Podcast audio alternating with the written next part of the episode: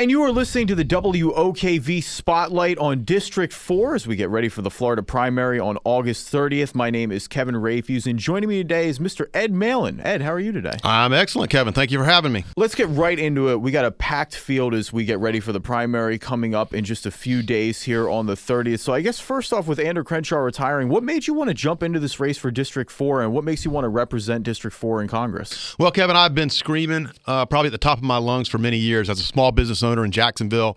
Uh, I kind of got involved back when the Tea Party took its birth in 2008, 9, 10.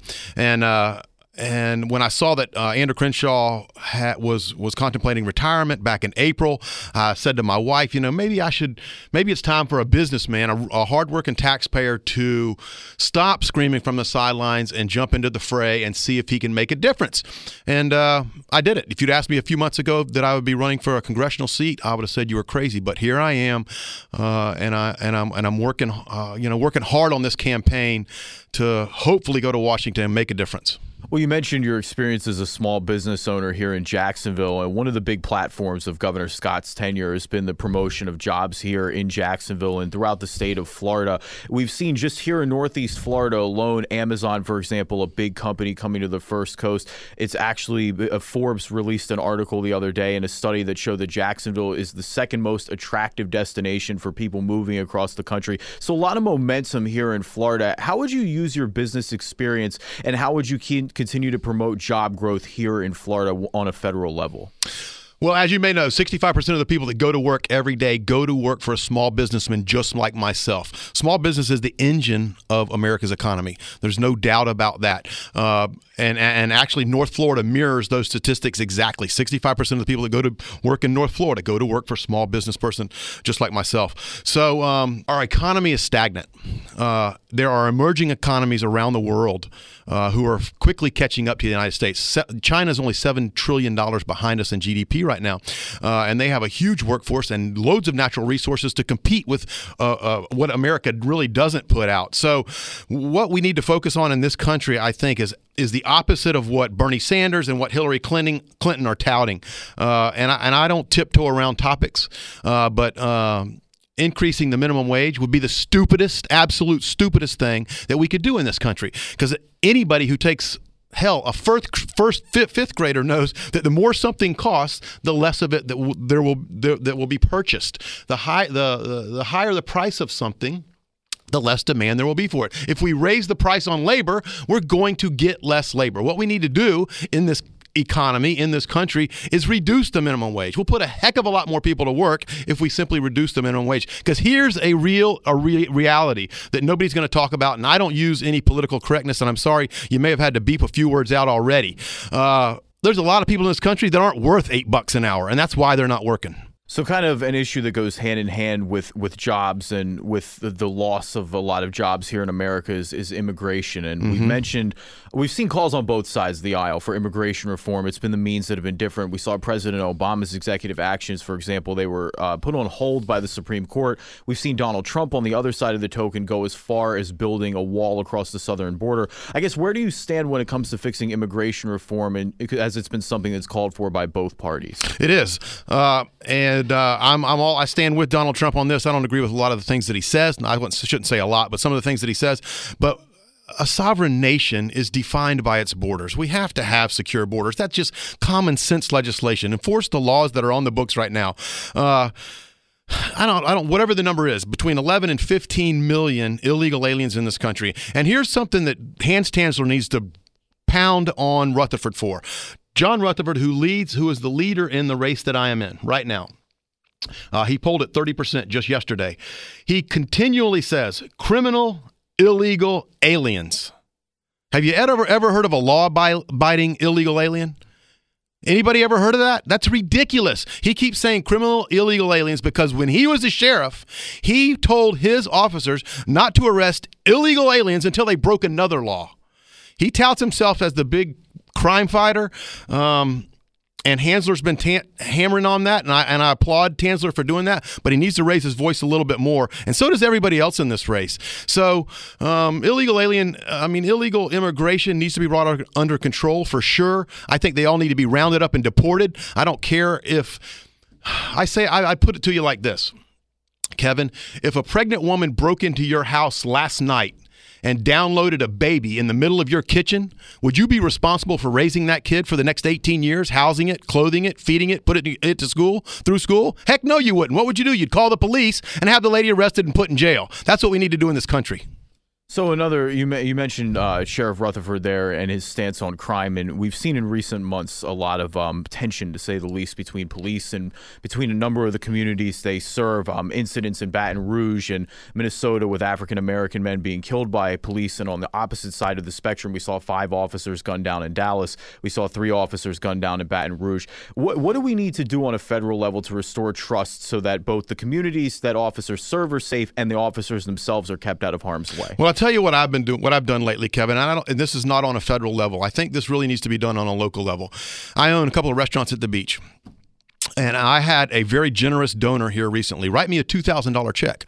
Uh, he's he wanted to remain anonymous, and he said he just wanted to simply buy cops lunch every time they walked into my sandwich shop. I paid he would pay for their lunch, and I said, "Here's a better idea."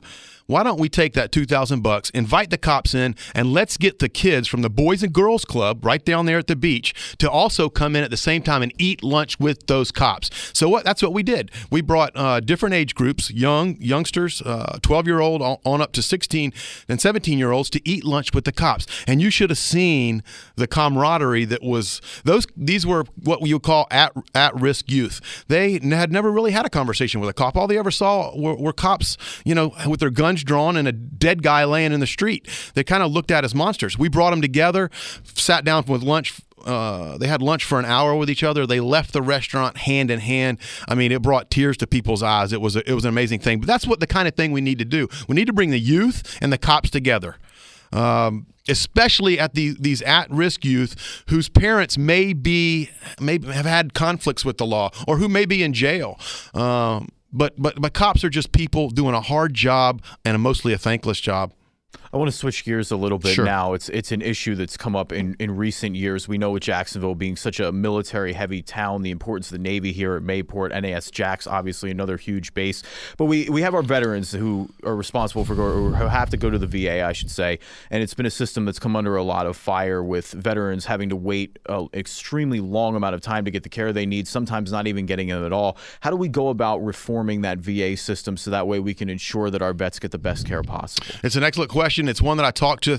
Uh, again, I own restaurants, and, I'm out near Mayport, and uh, North Florida District Four has one of the largest veteran populations in the country. So I talk to lots of them uh, on a daily basis. I have not served in the military. My father was a Vietnam vet. I was actually born when he was in Southeast Asia, but uh, but uh, when I talk to those vets, they almost all say the same thing. Once they get the care, once they get in the system, they love their doctors, they love their nurses. The big problem is getting to the care.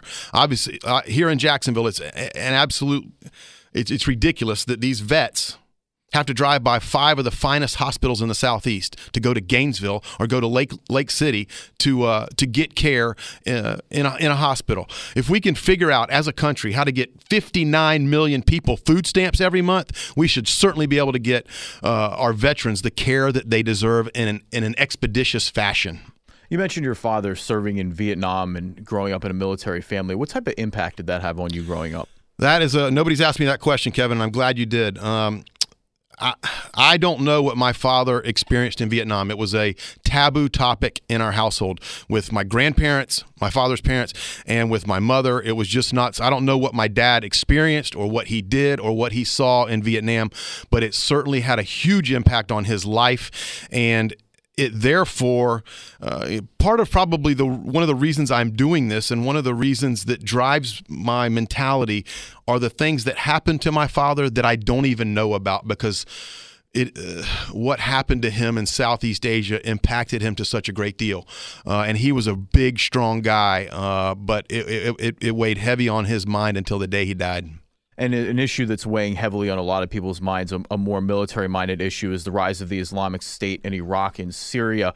Um, many fears of terrorism here in the United States. We've seen overseas in Europe attacks recently in Paris and Brussels and Nice. So, certainly escalating those fears. So far, President Obama has kept the campaign to airstrikes along with some special forces on the ground in both Syria and Iraq. What have you thought about that campaign so far? And do you think it needs to be escalated, or if there were any changes that you would like to see, what would they be? Man, this is a tough question to answer in a couple of minutes, but uh, certainly, I mean, the the, com- the common sense answer is we need to fight Islamic extremism where it grows, and that is in the in the Middle East. And for many years, America did a very good job of containing. Uh, that that for the most part containing the problems of Islamic extremism to the Middle East. Uh, now that extremism has been exported, we are we are. I hate to say that it's it's more commonplace in the United States, but obviously it is. I hate to I would hate to think that we get conditioned to it. What we did in the past worked very well. Uh, Bush 41 was a great example. He understood, and so did his predecessors actually, that, and I hate to say this, but paying the best bad guy in the Middle East, paying the best, paying Gaddafi, uh, paying Saddam uh, to be the best bad guys in those countries kept chaos from spreading in the Middle East. And through, through diplomacy and through through payola, really, we kept that chaos there. Now we started to meddle the Obama administration, along with Hillary Clinton, started to meddle in this Arab Spring that was supposed to reform the Middle East. Well, it didn't. What it did was create more chaos. Now Libya has is, is in complete chaos because we meddled beyond what we beyond beyond. You know, it's it's a, it's a it's a hard to it's hard to explain, uh, but and I certainly don't have all the answers. But had we not meddled to the to, and Bush 43, he's he's he he should he shoulders a big responsibility for his meddling with Saddam. Had we kept the the the the, the the our mentality on con, on containing that Middle East, uh, containing the uh, the Middle Eastern problems to the Middle East with payola and with um, basically by I'm, I'm I'm droning on about this, but uh, our foreign aid packages to the Middle East con- were consisted of military hardware and money, and that uh, that mentality, that payola, kept appeased the bad guys, and that was our that was the best thing we could do. It's the meddling in the Middle East that that's happened in the past few years that I think has uh, led to the exportation of Islamic extremism to our shores. Uh, it's no easy answer there, but I am not a boots on the ground guy. So I want to bring it back home now. It's an issue that's come up in recent months, especially 400 cases now, over 400, I should say, of the Zika virus here in Florida. We've seen Governor Scott, Senators Rubio and Nelson really trying to get out in front of this. Congress not passing funding yet, so it's still a bit unclear of what's going to happen. How big of a concern is Zika to you, and what do you think the federal government needs to do in terms of keeping Zika at bay to prevent a larger spread? One of the most important obligations the federal government has is the protection of the citizenry, of course, not just militarily, but also in a public uh, health uh, as, as public health as, as a policy of public health. Uh, Zika is is going to be is an issue that has to be funded. We have to contain it. Uh, it, it, should be a, a, major priority of the federal government. Uh, I, I speak about priorities. Um, there's only so much money to go around. Uh, but certainly Congress needs to get a handle on this. It's something that both Democrats and Republicans should be able to agree on. And, and containing this virus uh, before it gets out of hand has to be a priority of the next sitting Congress. We've got a crowded field as we approach the primary coming up in just a few days now. So, as a as an outsider in this election, what uniquely qualifies you to represent District 4 and why do you think you're best suited to represent Northeast Florida on a federal level? There are three main reasons, uh, Kevin. Number one, I'm not a politician. Uh, and if we want something new out of Congress, we got to put something new into Congress. And what we've been putting into Congress lately are career politicians, attorneys, and government bureaucrats and government employees. Those people take a different mindset to problem solving in Congress. And what, what the people of District 4 are doing is is is hiring a problem solver when they send someone to Washington D.C. Uh, number two. I'm totally self funding my campaign. This is one thing that sets me apart from everyone else in this race. I believe firmly, with every cell in my body, that the that the uh, corruption you see in Washington D.C is seeded by campaign contributions. There is no way anybody on the planet or with two brain cells would say that the two leaders in this race, Hans Tanzler and uh, John Rutherford, who have over a million dollars between them, are not going to go to work for the people who are financing their campaigns uh, over the people who cannot afford to make a campaign contribution. Ed Malin not taking any money from anyone. Therefore, I will my allegiance will be to the people of District 4 evenly and to the, all Americans evenly. The third thing that sets me apart, I'm a small businessman. I'm a, I've owned businesses in Jacksonville, uh, restaurants for nearly 20 years. In those 20 years, I have created over 600 private sector jobs. I don't think John Rutherford's created one private sector job. We have enough government employees going to Congress to solve problems with the Duval County is a perfect example of this right now. A perfect example. What is the answer from Lenny Curry uh, to, to solving uh, Duval County's uh, pension crisis. Raise taxes, raise taxes, raise taxes. In the private sector, I can't call up the mayor and the city council and say, hey, I can't make payroll next week. Can you raise the taxes so that I can? Doesn't work that way. I got to get down in the dirt and get dirty. I got to get efficient in the private sector. That's what I bring to this seat. That's what the that's what my compet and that's what my competitors don't bring. And you're listening to the WOKV District 4 Spotlight. We want to thank everybody for tuning in. My name is Kevin Rayfuse. We've been joined in studio today by Mr. Ed Malin. Ed, thanks for joining us. Anytime you need me.